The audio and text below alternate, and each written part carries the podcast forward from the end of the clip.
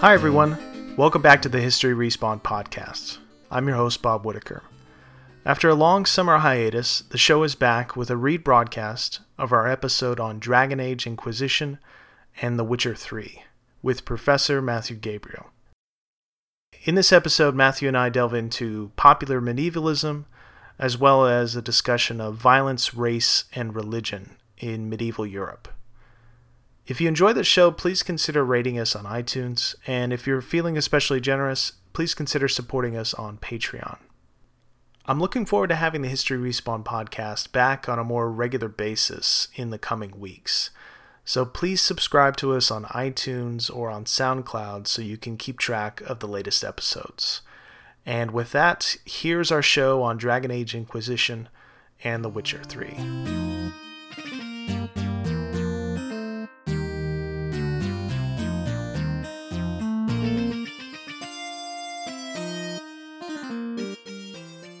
I'm Bob Whitaker.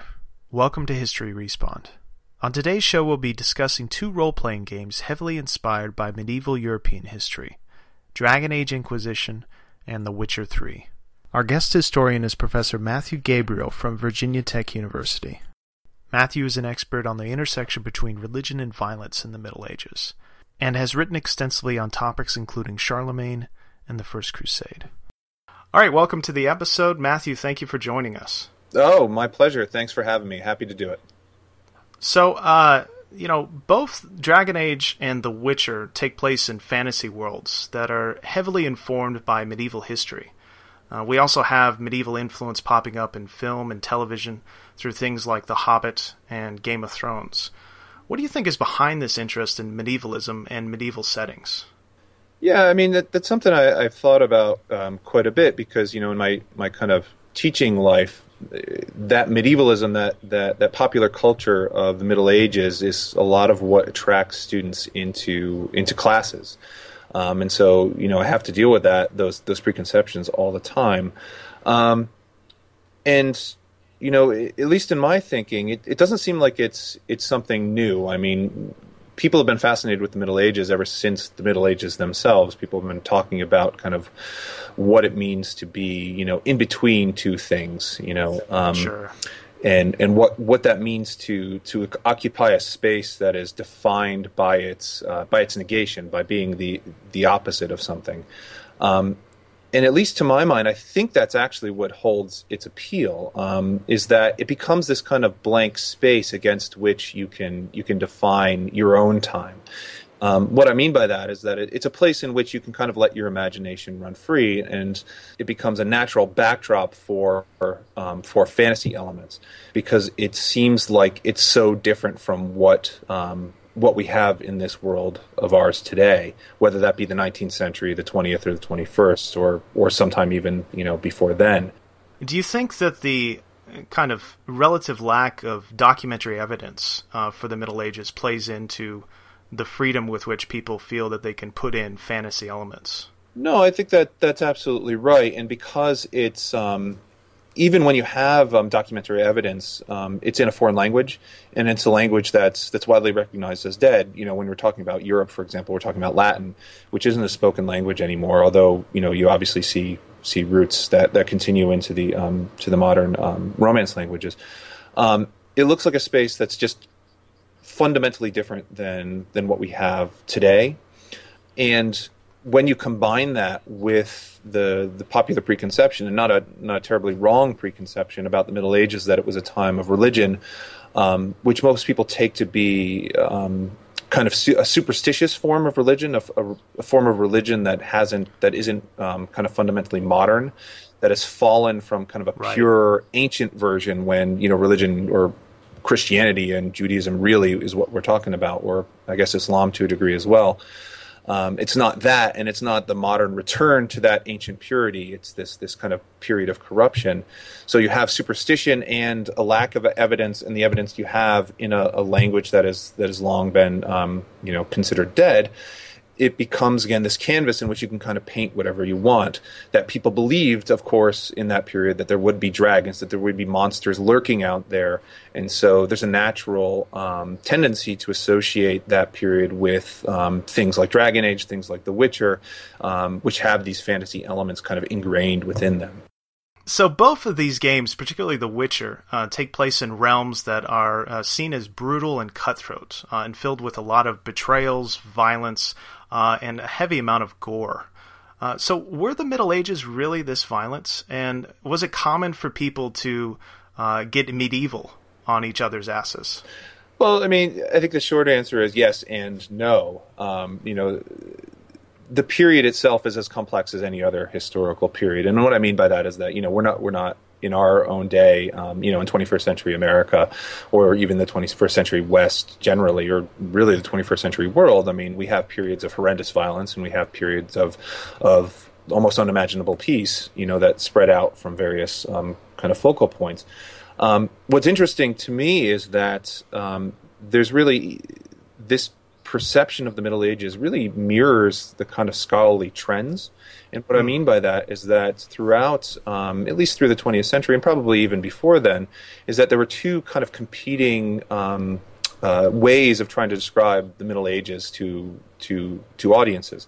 And one is to familiarize the Middle Ages, to basically make the Middle Ages seem like today. Hmm. Um, and the other is to defamiliarize it, is to make it seem unlike anything that happens today.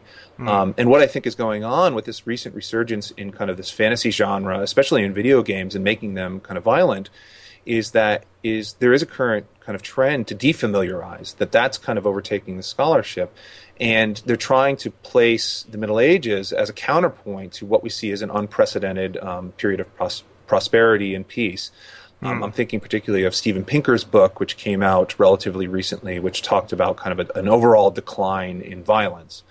Um, you know, there's there's a lot of problems kind of with this, the, the history behind Pinker's book, but it does kind of represent a kind of more general thought about you know we live in a, a relatively peaceful time in which there aren't large scale wars going on, um, and you know the types of violence that are being perpetrated are um, at least in the modern world are are very different than what we imagine to have happened in the Middle Ages. Mm. Um, you know, even the idea of um, you know modern warfare being conducted by, conducted by drone or by computer, in which um, you know the idea of a hand-to-hand combat, which is the the current of of the Middle Ages, is almost unthinkable. You know, when you stab someone with the sword, you have to be right next to them. You know, that's not right. that's not what it is today you know, there's a lot of literature, of course, and a lot of popular um, understanding that you know the drones that fly over Afghanistan or over Iraq or over you know Syria or wherever are operated out of Texas or out of Washington D.C. or something mm-hmm. like that, and everything is done via um, is done via um, video screens. Mm-hmm. So I think that um, what's happening with that violence is just there is a reality to that, you know, in in the Middle Ages and, and is kind of you know portrayed in these um, these medieval themed um, fantasy epics that you know when you when you killed somebody or when violence occurred, it was a bloody mess. Um, you know, in a way that um, it's very difficult to to imagine today. Um, mm. The thing that one of the few things that I liked, for example, about the movie um, Braveheart as a as a medieval historian was that they got the battles kind of right. Mm. They were chaotic, they were loud, they were um, messy, and they were just almost incredibly brutal. It mm. could go on for for for very long periods of time. Mm. All right. Well, uh, there's definitely a lot of big battle sequences like that, particularly in uh, Dragon Age. Uh, and, you know, it seems interesting to me that so much of the violence that's done in both of these games are done to uh, fantasy characters. Uh, and rather than actual people, and I wonder if there's something going on there where we're okay to have a lot of gore and violence as long as it's happening to some other otherworldly character uh, rather than a real person or you know somebody that uh, maybe would fit into the real world. Yeah, I think that's I think that's true. Um, I think that um, you know, at least in the the Dragon Age games, which which I've actually played, um, and so know a little bit more about. Um, I still think that you're you're meant to feel sympathy for the good guys because they look like us. Yes. Um, you know, the bad guys always look different. They're misshapen. They're still kind of monstrous.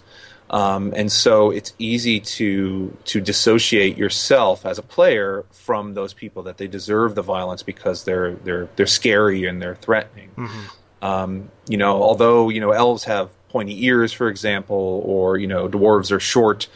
Um, you know, they still look fundamentally kind of human as opposed to in the Dragon Age games. You know, the main bad guy you know he has like these rocks kind of growing out of him yes. and um, you know the same thing with um, you know his army is that they just look weird. They're different, um, and therefore you can you can it allows you to to to kind of perpetrate the kind of violence, which really is, if you think about it. I mean, the number of people you end up killing at the end of Dragon Age Inquisition is pretty staggering. Oh, and of course, and in all of the Dragon Ages, as far as I remember, uh, even going back to the first one, there were uh, achievements tied to killing so many Darkspawn uh, in all of the games. So you were actually rewarded uh, for he, perpetrating this uh, basically yeah. mass murder uh, against uh, what amounts to non-humanoid uh, beings. You know, something that you mm-hmm. can kill without necessarily feeling yeah. the shame about. Oh, absolutely. I mean, there's no way to complete the game without actually doing it. Yeah, yeah. Mm-hmm. All right. Well, turning now to uh, religion, and you know, this issue of religion plays a major role in Dragon Age. so your character is is seen as a divinely appointed inquisitor. Uh, there is a religious order of knights called the Templars. Uh, there is a major official religion ruled by the Chantry. Uh, there are also uh, multiple uh, other religions, including uh, you know what amounts to paganism practiced by elves. and then the Qunari have a religion called the Qun, which seems pretty closely related to early Islam. So, how important was religion in medieval life? And were there as many different types of belief as we see in the Dragon Age series? Yeah, I mean, I, I think that's that's one of to me. I mean, I'm I am a medieval historian, but I'm also primarily a, a, historian of kind of religious and intellectual history. I mean, that that's one of the most interesting things about the Dragon Age series, for example, is is what they do with religion. And to my mind, I, th- I think they get religion really kind of right for the Middle Ages. Um, and what I mean by that is that you know the things that distinguish the um, the races, the elves versus dwarves versus the Qunari versus um, you know humans, for example, um, is that it's not just that each practices a different religion. It's that a religion is is kind of tied to an identity as a racial category. So you know the elves have X, the Qunari have Y, um, you know the humans have you know Z. Um, and so those boundaries between what is how people are are, are differentiated um, or sorry how how the characters are differentiated you know what makes a human a human versus what makes an elf an elf what, versus what makes a Qunari a Qunari right um, is both religious but it's also it's also racial um, and I think that's really kind of accurate for what's going on in the Middle Ages, at least for the vast majority of the Middle Ages. Um, and what I mean by that is that you know if you were um, living in Western Europe and you self-identified as as a Christian, you know that identity would would kind of trump almost everything else. So um, you know that allowed, for example, kind of great um, uh, movements of, of, peoples like things like the Crusades, for example, is that you had all these disparate peoples from disparate places, many of whom couldn't speak the same language or had never, maybe never even traveled outside their village in their entire lives. And yet, when Christianity was quote unquote threatened, um, at least as it was portrayed by the popes at the time, right. um, you know, they marched off under the banner. That that call made sense to them. Um, when um, there were the horrible um, attacks on the Jews by the Christian populations of Europe during much of the Middle Ages, is that that that identity trumped anything else. Is that you were you were you were a Jew first, and then you were an, uh, a citizen of Mainz right. or you know um, a, a, Frank or something like that, secondary. Um, and the only way that you could cross boundaries um, in the Middle Ages um, was by by converting. So, if, um, for example, during the attacks on the Jews during the First Crusade, which accompanied the First Crusade, um, the the Crusaders gave the Jews of the Rhineland a choice: they could convert or they could be killed. Um, and those that converted were, were were spared. They were just kind of accepted mm. into the Christian community because they had renounced that that part of their identity. This becomes increasingly problematic later on in the Middle Ages when um, that process of conversion becomes kind of fully wrapped up in um, a racial identity. And so, just as you can't kind of, at least in a medieval mindset, kind of cast off your race or your your, your origins, there was a question about whether you could cast off your religious identity. And so, Jews, for example, in Spain in the later Middle Ages, um, would convert, but then their families would be suspect for several generations um, because they would, the, the Christian um, mm. authorities would always wonder was this conversion sincere? You know, in the same way that you know in the Dragon Age series, I mean, in, with the Qun, it seems like there's there's a little more kind of porous um, boundaries. Is that people who are elves or humans could become part of the Qun, um, but you know, could yes. could a human? I mean, a human couldn't become an elf. You know, in the Dragon Age series, and an elf can never become kind of a human, even if um, as is some of the cases. Um, you know, there are elves who, who worship, um, who follow the chantry, and then there there seem to be some humans who who are kind of ambivalent about the elven gods, but they can never really kind of move between those spaces because of their physical characteristics which separate them. Mm.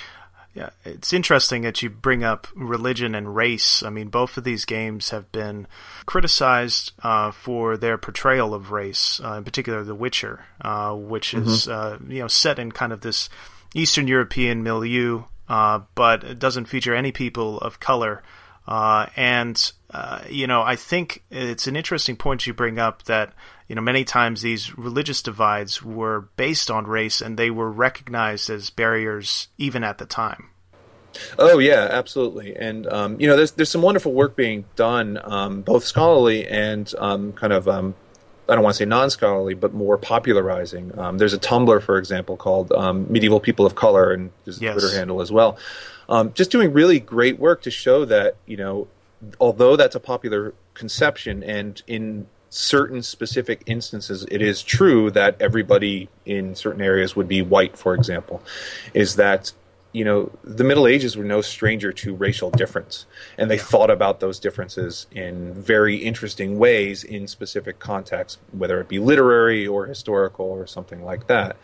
Um, we like to think of Europe as this kind of hermetically sealed um, area during yes. during the Middle Ages that nobody traveled anywhere, but that's really not the case. I mean, you know, even um, you know, not just in Spain, in which you had a, a great mixing of different peoples from all over the place, um, but also you know across the Mediterranean world, people were moving. You know, and that's that's true through the whole of the Middle Ages, and so they encountered people who looked very very different than themselves, and they had to think about what that meant, that these people were different than they were.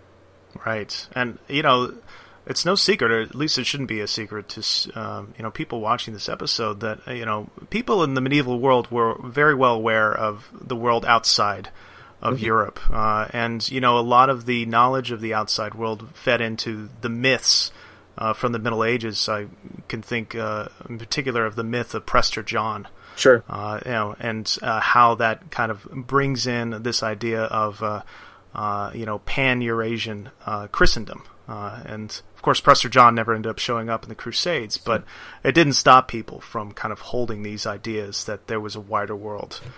No, absolutely, and it didn't stop them from looking either. I mean, you know, one of the avowed um, uh, intentions of Columbus was to find a passage to the Indies so he could look yeah. for Prester John. You know, I, I, think people people forget about that. He, he was very invested. And one of the reasons he could not be convinced that he hadn't discovered the Indies is because he was still looking for Prester John. uh, we're still waiting for Prester John. still waiting. Yep. The other thing I kind of wanted to mention is that you know um, it, it's interesting the the kind of the that connection between race and religion um, becomes even more interesting when you compare it to, for example, the Dragon Age series in the later Middle Ages, because then you have this kind of inward turn. Um, and this this split in the Dragon Age Inquisition that occurs within the Chantry, um, between kind of the Chantry itself and the Inquisition, is is very interesting because in the later Middle Ages, Christianity starts to kind of eat itself, uh, at least in Western Europe. And what I mean by that is that, that mm-hmm. you have the creation of this this group called the Inquisition in the Middle Ages itself, which is looking for people who are deviating from the norm. Um, and they may seem like good Christians, they may look like good Christians. Again, kind of bringing that racial element back into it too, but they're not believing the right things. That they're they're kind of traitors in um, or, or kind of a, like a fifth column, you know, within the body of Christendom that's trying to pollute it, um, and that there's there's these external forces, these secret, hidden external forces. Um, that are trying to destroy Christendom from within, and in some ways that mimics, you know, the, the main story of of um, of, of the third of uh, Dragon Age Inquisition, because you have this external force which is trying to pollute, you know, all of uh, Thedas from within by using its uh, its its kind of agents spread across the world to to to yes. evince this this great or to to set in motion this grand master plan to destroy the world, um, and the Inquisition is that set to stop it. That's kinda what the Inquisition was afraid was happening in medieval Christendom in the 13th and, and 14th centuries, in which crusades are launched internally against um, people called heretics, people who were thought to deviate from, from standard orthodoxy because heretics, Jews, mm-hmm. and Muslims in the 13th and 14th century are thought to be kind of in league together. That they're all working in concert at the behest of the devil to destroy, um, you know, good Christian souls.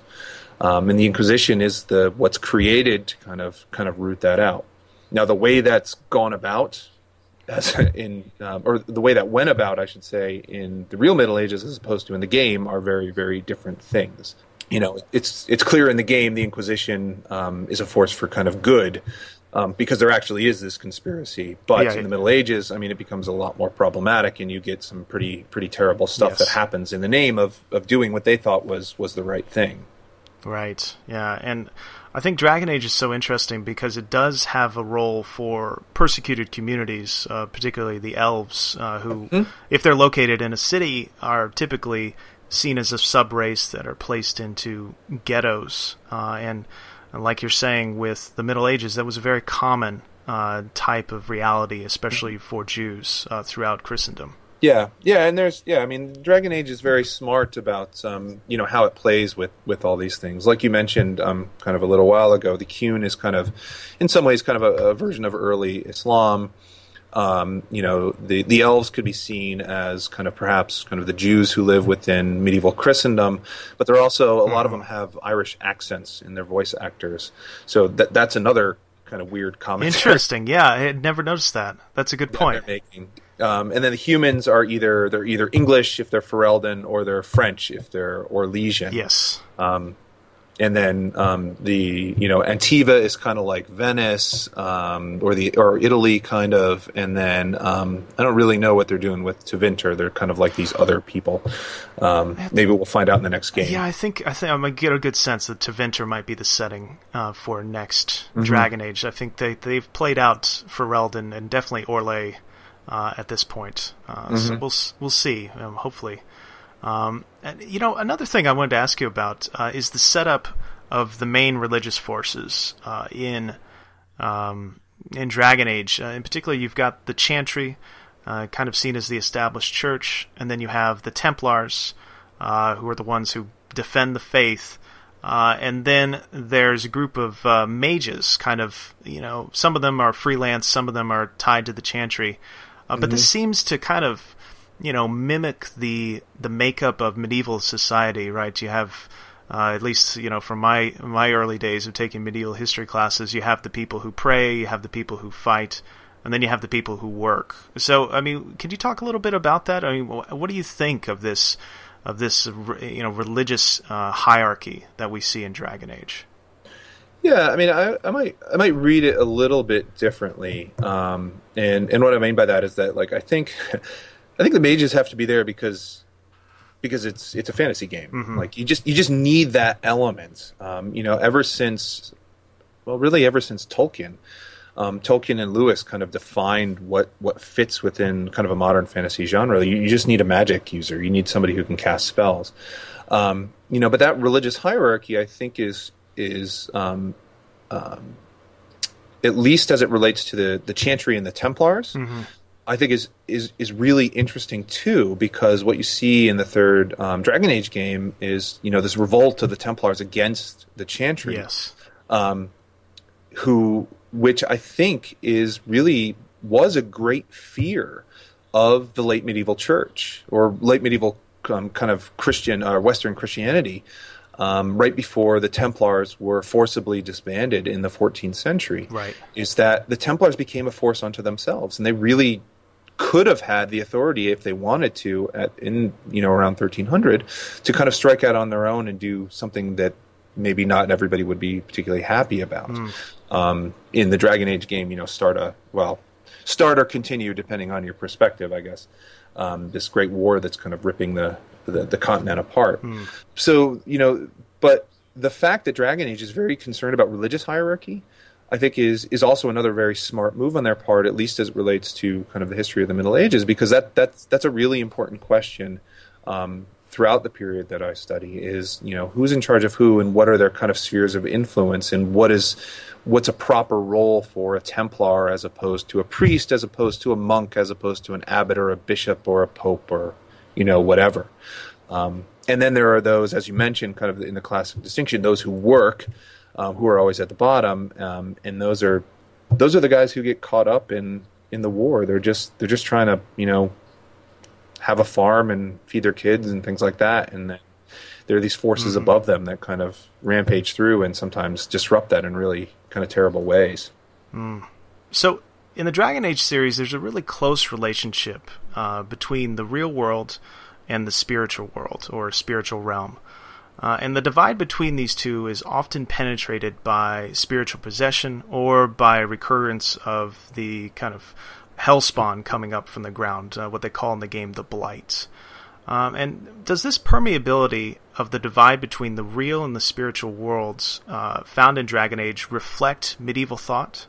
Yes, absolutely. I mean, I think it reflects modern thought too, in some ways. I mean, I was looking at something recently which said that 42% of uh, Americans, as of 2013, still believed in ghosts. I mean, that's that's the permeability of of the um, the uh, the real and the spiritual. Um, but I think in the Middle Ages as well, you know, um, you know, the fact that um, you know, and I'll give us a, a, spoiler here. So, you know, if you're listening, you might want to cover your ears. Um, that Solas is revealed to be the the dread wolf. I mean, one of the elven gods. At the end, I mean that yes. that would not that it would be you know um, one of many gods showing up on Earth, but the idea that that the divine um, would take an active interest in the events of the world and would participate in those events is is a would be perfectly at home in a medieval mindset um, that God had hmm. created this world, at least from a Western Christian perspective, God had created this world and still took an active interest in it, and could would still intervene, and He would show His His His happiness or His displeasure um, by the course of events. You know, when um, the Crusades were successful, for example, that was God showing His His favor. And when the Crusades were unsuccessful, it was God, from a Western Christian perspective, punishing um, Christians for their sins, showing his his displeasure and the, the, need to to get back on the right track. Um, you know that that that veil, if you will, um, between um, the divine and the human was was very very thin, and it, and it could be it could be um, made even thinner depending on the particular circumstance if, for example, you thought you were enacting God's will, then, um, for example, as as during the First Crusade, you would you would see um, the, an army of saints marching alongside the Crusaders fighting against the Muslims. In that case, you know, there's there's no there's no barrier at all. I mean, the saints have returned from from the dead, from heaven, to um, to fight on behalf of the Crusaders, and this is this is accounted for in several medieval sources. Um, at other instances, you know, um, it might be a little bit more inscrutable what God wanted, and so that divide might seem much much bigger. Mm. Yeah, I I think it's interesting you bring up uh, Solas uh, uh, in terms of spoilers, uh, but you know, in terms of earlier on in the Dragon Age series, we also have uh, Morrigan and her mother, mm-hmm. Uh, who seem to be also fitting into this world of you know one foot in the real world and one foot in the spiritual realm. Sure, and you know, it's interesting to me that uh, the game plays into this idea of you know bringing in demons, but in their real world manifestation, they're always dragons. Mm-hmm. Uh, and so I'm wondering, you know, in terms of the medieval mind, you know, what role did dragons play, and did they have this kind of spiritual element? And you know, did people actually believe that they existed? And if so, you know, where were they located in, I guess, the spiritual hierarchy yeah. of the medieval age? Um, You know, it's kind of hard to say. So you see references, not not a ton that I'm aware of, though they are there um, to dragons in in some medieval sources. Um, but the dragon par excellence, at least in medieval thought, was was Satan himself. Mm. Um, and so, and that that's that's based upon a reading of um, certain passages in the Book of Revelation. Um, and so, by and large, not not exclusively becomes it becomes a little bit more problematic later on. But by and large, when you see references to dragons, it's a sign of great evil, um, and it only appears kind of when when something terrible is happening because the devil is making himself manifest in the world. Um, mm. You know, and, and, and again, in that way, you know, the, the reappearance of a dragon during a blight, for example, during in Dragon Age is is kind of mimics that in some ways. Is that it's um, you know the devil reappearing in the world to wreak terrible havoc, and the forces of good need to fight against that mm. to, to to try to stop it. Um, you know, in in in medieval thought, you know, it's not there's no Grey Wardens who can fight against that dragon. It's it's it's really God Himself who, after a time of persecution, will will stop the the, the depredations of or the, the, the rampage of, of Satan and and restore order. Um, but that only occurs really right at the end of time, at the very end. Sure. So that dragon, um, you know, to get back to your question, the dragon kind of loomed in a certain sense in in the back of the medieval mind, but it wasn't it wasn't like to be expected mm. that it could appear. Um, there were certain kind of you know stories like this, the story of Saint George and the dragon, for example, Saint George slaying the dragon. I mean that was that was a common medieval um, story, but that was again that was it was set in another time and a place. Saint George, the story of Saint George by the Middle Ages was already an old story. It mm. happened a long time ago when there were dragons, but there aren't dragons now. Mm. All right, Matthew, thank you so much for joining the show. No, it's been it's been my pleasure. So I'm I'm going to go upstairs and maybe play a little Dragon Age right now. Awesome.